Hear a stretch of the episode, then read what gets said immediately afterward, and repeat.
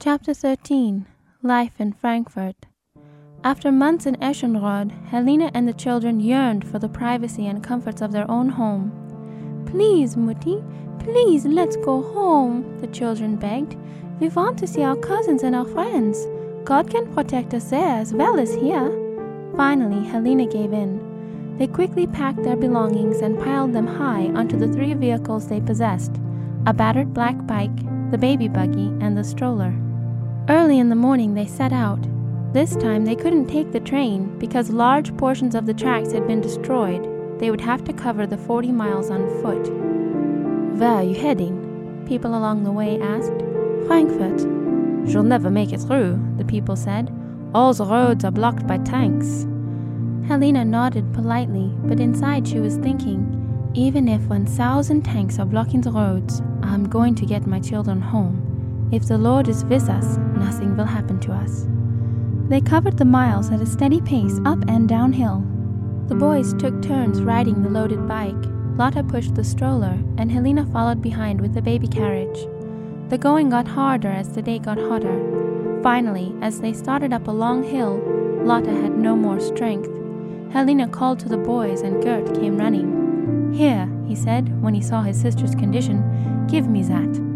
He gripped the stroller's handles in both fists and with a mighty effort pushed it the rest of the way up the mountain, while Lotta clung to the buggy Helena was pushing. On top they rested. Helena pointed downward. Look, she said. Way down there, I think I see a house. If we can make it that far, we can get something to eat and drink, and we'll feel better.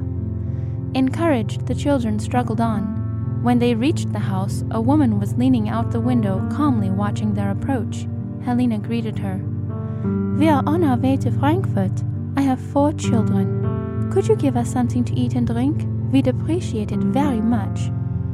While they rested in the shade of an apple tree, the woman returned with nothing but a pitcher of water. Now drink, she said, and then go. I don't want strays hanging around my place. Helena was close to tears. They all took a long drink, and even baby Susie drank the water. Then they continued down the dusty road. As night came, they crawled into an empty hay barn and slept. Next morning, they continued hungry and tired. Soon they were exhausted. The sun burned from the sky, causing perspiration to run like water off their bodies. Helena, whose heart beat as if it were going to burst, had to fight for every breath. Lotta's face was swollen and bluish. Afraid of heat stroke, Helena laid her down by the side of the road in the shade of a wheat field and quietly talked to her, wiping her face with a handful of cool grass. Don't be sad, she said. We'll just go a little farther, and then we will find another house. There'll be shade where we can rest. Be brave, Lotta. God will look after us. Let's continue just a little farther. They got to their feet and labored on in the unbearable heat along the endless miles. Finally, Lotta called, Mutti, Mutti, I see a house. As they approached, a woman came out. She took one look at them, and Helena cringed inside, waiting for another rebuff. But this woman was different. You come with me, inside the gate here, she said, taking hold of the baby buggy. Rest in the shade while I get you something to eat. Soon she returned with cool peppermint tea and then a hearty vegetable stew with thick slices of farm bread, which even tiny Susie managed to eat. Soon the little family felt revived and continued on with renewed strength. That evening, in the distance, they saw the water tower that wasn't far from their home. Helena knew there was an 8 o'clock curfew, after which no one was allowed to be on the streets. We'll never make it in time, Helena thought. But on they went, and when the armed guard saw the bedraggled lot, they waved them through. It's still standing, Helena marveled as they turned into their street and saw the apartment building. Miraculously, it's still standing. The windows were all blown out again, but no matter. They were home. Home. Mutti, the children begged, let's stay here and never, never leave again. I promise, Helena sighed. For her own sake as well as for the children's, it was a promise she desperately hoped she could keep. But as fall came and then winter, she began to wonder if she would be able to keep it after all. Food was even scarcer than before. Now, in addition to listing fallen soldiers, the newspapers printed the names of people who had died of starvation. Travel was restricted too. When they wanted to visit Papa's sister Annie and her two children, who lived in downtown Frankfurt, they had to apply for a police pass, which was often denied. Yet they noticed that Nazi members could move about freely. Food, of course, was top priority. Every night at midnight, Helena woke Kurt. Heavy with sleep, he stumbled out of bed and with stiff, purple blue fingers pulled on several layers of clothes and finally his open toed shoes. Like the other children, he'd outgrown them and wouldn't be entitled to another pair until spring, so Helena had cut open the toes to give room for the growing feet. After gulping down a mug of hot Ersatzkaffee made out of roasted grain, he stepped out of their temporary basement bedroom into the night. Turning his collar up and digging his hands deep into his coat pockets, he bowed his head against the biting wind and walked through the streets to take his place in the bread line. Other isolated figures, dark and lonely, straggled in from other parts of the town. Eventually, they reached their destination, the line in front of the bakery. Sometimes twenty people long, sometimes fifty, all cold and silent, waiting for their daily ration of bread. Two hours later, a sleepy Gert arrived to relieve his brother, and Kurt went back home, crawled into bed fully dressed, and hoped that he could get warm enough to get back to sleep. Lotte would then relieve Gert, and on lucky days the bread would arrive during her turn in line. If there was a delay, Kurt took another turn. Often, when the bread bearer got home, the heel of the loaf was already eaten. Helena didn't have the heart to scold the hungry children. The stone cold winter finally gave way to another spring, and as soon as she could, Helena planted spinach in a protected, sunny spot in their garden plot. It soon sprouted, the children knew that it was reserved for the baby who badly needed some enrichment in her diet. One morning, Lotta came home crying from her stint in the bread line. She sat down at the kitchen table, still dressed in her threadbare coat. Her wrists were chafed from the cold, where her outgrown sleeves no longer covered them. What happened? Some of the big kids pushed me out of the line, she sobbed. I had to go all the way to the back. When I finally got to the bakery, the bread was all gone, and I'm so hungry. We still have a little rice, Helena said comfortingly. We'll be all right till tomorrow. Later, she went to the garden to get some spinach for Susie, but found that the little patch had been picked clean. In dismay, she returned home and demanded an explanation. Kurt confessed to having eaten the spinach. What could Helena do? They were all starving. One day they had unexpected company. Papa's sister, Tante Annie, and her husband, Uncle Fritz, were at the door. Uncle Fritz was home on furlough. He had been posted to Breslau, where he served in the flak artillery, and he told the family that the fighting there was terrible. I don't know if I'll make it, he concluded. They prayed together, and after a few days he went back to his post. It was the last they saw of him. The German forces in Breslau were completely wiped out with no survivors. Uncle Fritz was listed as missing in action. Some time later, Tante Annie and the cousins, Anneliese and Herbert, again stood at the door. The previous night, while they were in a bunker, their apartment in downtown Frankfurt had been bombed and completely destroyed. For a few days they stayed with the Hasels, and then they were evacuated to a small town on the Rhine River. Would the horror never end? Helena was assigned a 14 year old girl to help her with housework. Hitler had decreed that upon leaving elementary school, all girls had to provide a year of free labor as their contribution to the war effort. Tekla was an illegitimate child not wanted at home, and she was glad to be with Helena, who treated her with kindness. However, she had no idea how to take care of a baby and a household, so Helena patiently taught her the necessary tasks, Tekla became very attached to the family and visited them several times after the war. As before, the children went to church on Sabbath instead of attending school, making them unpopular with all their instructors. Gert's math teacher, Herr Neumann, especially took a dislike to his small pupil. Hasel, he snapped, you're defying me. You refuse to use the Hitler greeting, and you stay away on Saturday. But I know how to get the best of you. Herr Neumann arranged his lessons so that Saturday was the day on which he would introduce any new math concept. Then, every Monday morning, he pulled his red grade book out of his briefcase, opened it, glanced at the roster of names, and then called on Gert to come to the board and work the new problems. The first two times, humiliated and frightened, Gert stood helplessly at the board, watching his teacher mark the failing grade, a big six, in the red book, while his classmates snickered. Finally, he adopted the routine that Kurt and Lotte had been following all along. On Sunday, the three trudged to the houses of their fellow students and asked them what the teachers had covered the day before and what the homework for Monday was. Since few of his classmates were very interested in math, Gert usually got three or four different versions. But back home, he took his math book and studied the problems on his own until he mastered the concepts. The thoroughly unpleasant Herr Neumann had it in for two other boys also, and missed no chance to shame them and mark them down in his hated red book. Let's get revenge, they said. So the three of them watched for an opportunity. On the last day of school, they had their chance. Herr Neumann's left the grade book lying on his desk. Two of the boys acted as lookouts, while the third crept into the classroom and snatched it. What'll we do with it? After a bit of debate, they decided on a ceremonial act of destruction. They divided the tasks and agreed to meet in half an hour on the banks of the river Nidda. There they set to work. First, they flipped through the pages and double checked the grades.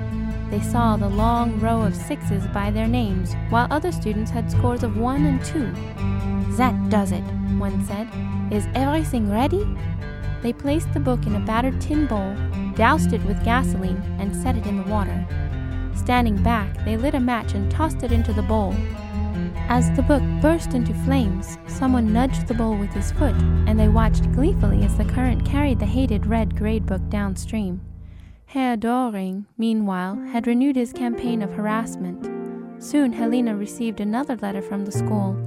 Even before she opened it, she knew what the visit would be about. She explained her situation to the new principal. Frau Hasel, he responded, you and your family are accused of being Jews in disguise. I order you to send your children to school on Saturday. Helena had been through this before and was firm. My children will not come, she said, and there's nothing you can do about it. God is able to take care of us. He slapped his open hand on the desktop. We'll see about that, he hissed. Arriving home, Helena told her dismayed children the familiar news. Oh, Mutti, Lotta wailed. The children are already making fun of me. They're so mean. Now it will get even worse. Don't be afraid, Helena consoled her. God has thousands of angels to keep us safe. He can do a miracle. On Sabbath morning, the family knelt for prayer. Before they got off their knees, the air raid siren sounded. Here comes the bombers, said Lotta. Kurt's eyes opened wide. Why would they fly in the daytime when our flak can easily shoot them down? Then he added excitedly, Mutti, that means no school. School's cancelled during the raids. Remarkably, from then on to the end of the war, among the incessant nightly air raids over Frankfurt, one happened every Sabbath morning. Tante Curlo was a faithful Adventist member and one of Helena's friends. Her only son had spoken out against the government and had been arrested and deported to the concentration camp in Dachau. Contrary to policy, she had been given permission to visit him there once, and thus was one of the few people who knew about the atrocities committed in the death camps. She knew a little English, so at night she would secretly place her little radio under the bed covers and listen to the news on the enemy station, an offense that would have landed her in the death camp if she had been found out. The German news, of course, was full of propaganda to keep morale as high as possible. More battles have been won, the papers shouted. The Fuhrer makes further advances in the east. Always, always, Germany was victorious. But London's BBC told a different story. When Tante Kurla came to visit, she and Helena would whisper behind closed doors. The truth was that the Allies were battering the Germans mercilessly, pushing them back on all fronts.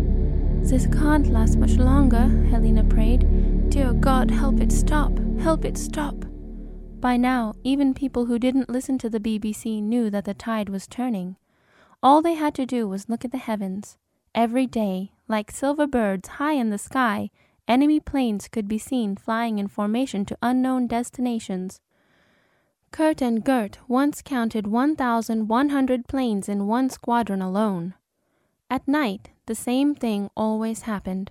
First came the reconnaissance planes, flying high and scouting out the evening's targets, then dropping burning flares that illuminated the area to daylight brightness while they slowly drifted down. Because the markers had a triangular shape, the Germans nicknamed them Christmas trees. Then the bombers rumbled over in squadrons of twenty, releasing their death cargo at the same time so that the designated areas were carpeted with bombs. Whenever the evening air raid sirens went off, Helena ran outside to look toward the night sky. Often she saw the dazzling Christmas trees staking out her own complex of six apartment buildings, probably mistaking them for a German army camp located 20 miles away. Then she would start to pray. Our Father, protect us this night. You are strong and powerful. I know that your angels are surrounding these apartments. Keep us safe. As she watched, one by one, the Christmas trees went out. By the time the bombers arrived, their target was no longer marked, and they dropped their loads randomly. Helena and the children huddled in the small basement room, unable to sleep in the inferno and tired to exhaustion. For hours each night they heard the bombs whistling and hissing as they approached the ground, followed by an earth shattering explosion. If the hit was close by, the whole building shook and the floor rolled like an earthquake. The air pressure shattered the windows and tore open the doors, if someone hadn't made it to the basement in time, they were hurled down the stairs. Shrapnel sprayed through the air. The bombardments were endless. The constant danger, the lack of sleep, and the cold tore at everyone's nerves. But throughout the entire war, not one bomb scored a direct hit on those six apartment buildings. After extra heavy attacks, Kurt and Gert took the family's wooden handcart and pulled it the five miles into the city center. They had to pick their way carefully through the rubble that littered the streets. Often there were charred bodies, shrunk to a third of their normal size, the remains of people who had fled their houses during a raid and had been burned by the phosphorus bombs. The buildings were still smoldering after the raging fires. Carefully, the boys pulled out beams, doors, window frames, anything else that could burn. Sometimes they found unexploded mines, which they laid aside and continued on their way. They didn't fully comprehend the danger of these devices until one of Kurt's schoolmates got his hand blown off when he handled a grenade. When their cart was loaded, they hauled their take home for Helena to use in heating and cooking. A favorite pastime of the boys became searching the ground for pieces of unusually shaped shrapnel. These were highly prized among the children and could be used to barter for other treasures. Herr Doring continued to plot Helena's downfall. He hatched up a new scheme. Kurt, almost 14, was ordered to join the Jungvolk, Hitler's organization for boys between 10 and 14. These young people learned survival skills, went to social functions, sang patriotic songs, and participated in vigorous physical exercises. Maybe this is a way my son can participate without violating his principles, Helena thought. It sounds harmless and benevolent. Why antagonize the Nazis when we don't have to? Kurt obeyed the summons and went to the enlistment office. After he'd filled out the paperwork, he was issued the regulation Jungvolk uniform tan trousers, a brown four button shirt with turn down collar and two patch breast pockets, a brown cloth peaked cap, a black neckerchief gathered at the throat by a brown leather ring, and a black leather belt, its shiny buckle imprinted with the German eagle clutching the swastika and circled by the bold legend, Blood and Honor. As he listened to the chatter swirling around him, however, Kurt began to wonder how harmless this venture was going to be. Strutting proudly in their uniforms, the other boys bragged about future power positions, and how being promoted into the Hitler Youth was the sure route to make it into the esteemed ranks of the SS, Hitler's elite forces. Maybe this wasn't a suitable organization for a young Christian after all. Immediately, Kurt was assigned to Sabbath duty. Quietly, he made the decision to stay home. There were so many kids that maybe they wouldn't notice his absence. He was mistaken. The Hitler Youth leader, himself an immature youth of 17, came to the Hasel apartment early one morning. Frau Hasel, he said in an insolent tone when she opened the door.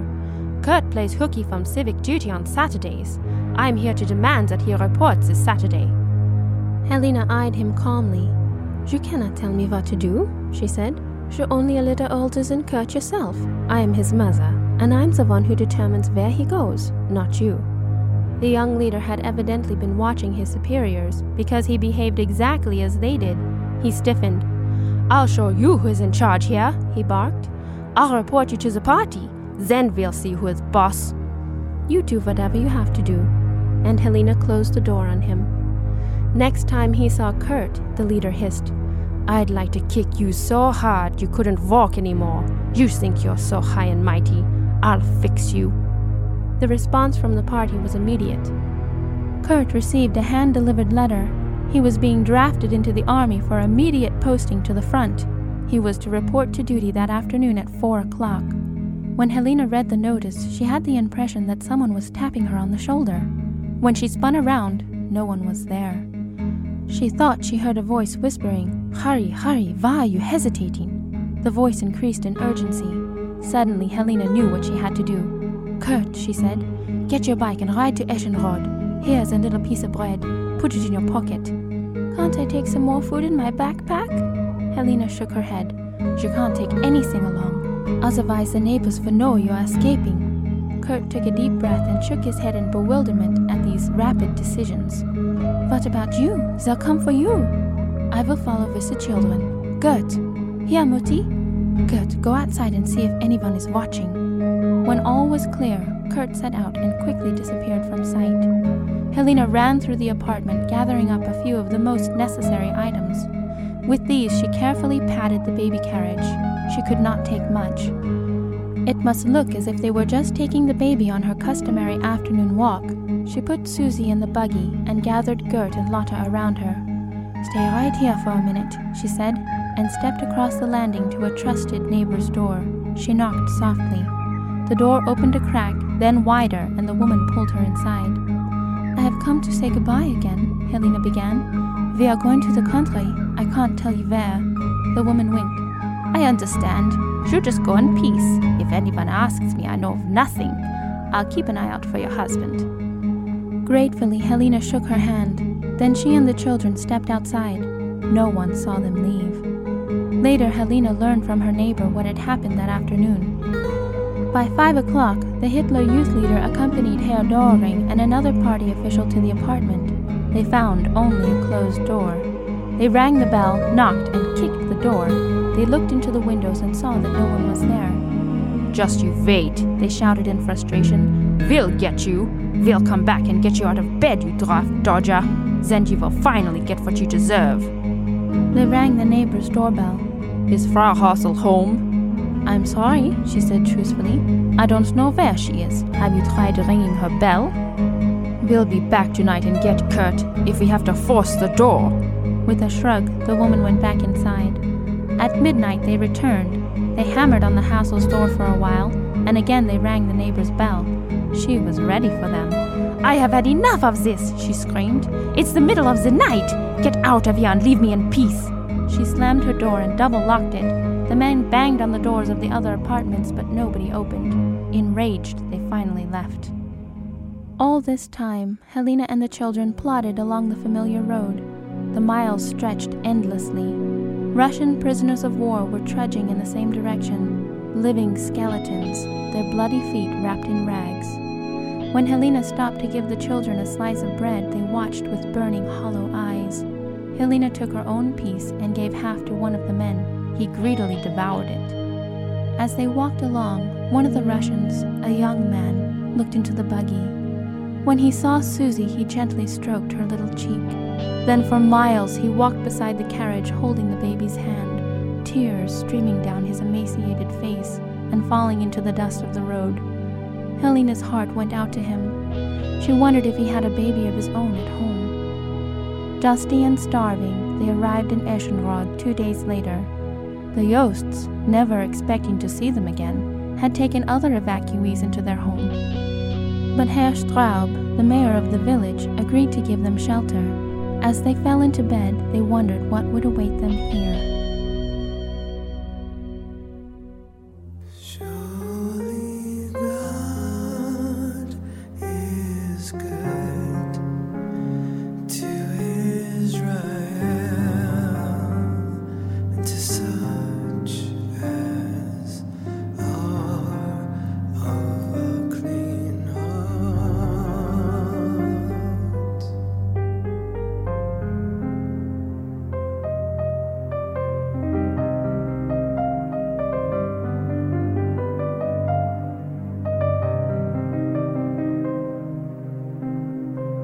This has been a production of Solemn Appeal Ministries. All rights reserved. For more information, please visit us at solemnappeal.com or call 1 888 449 1452.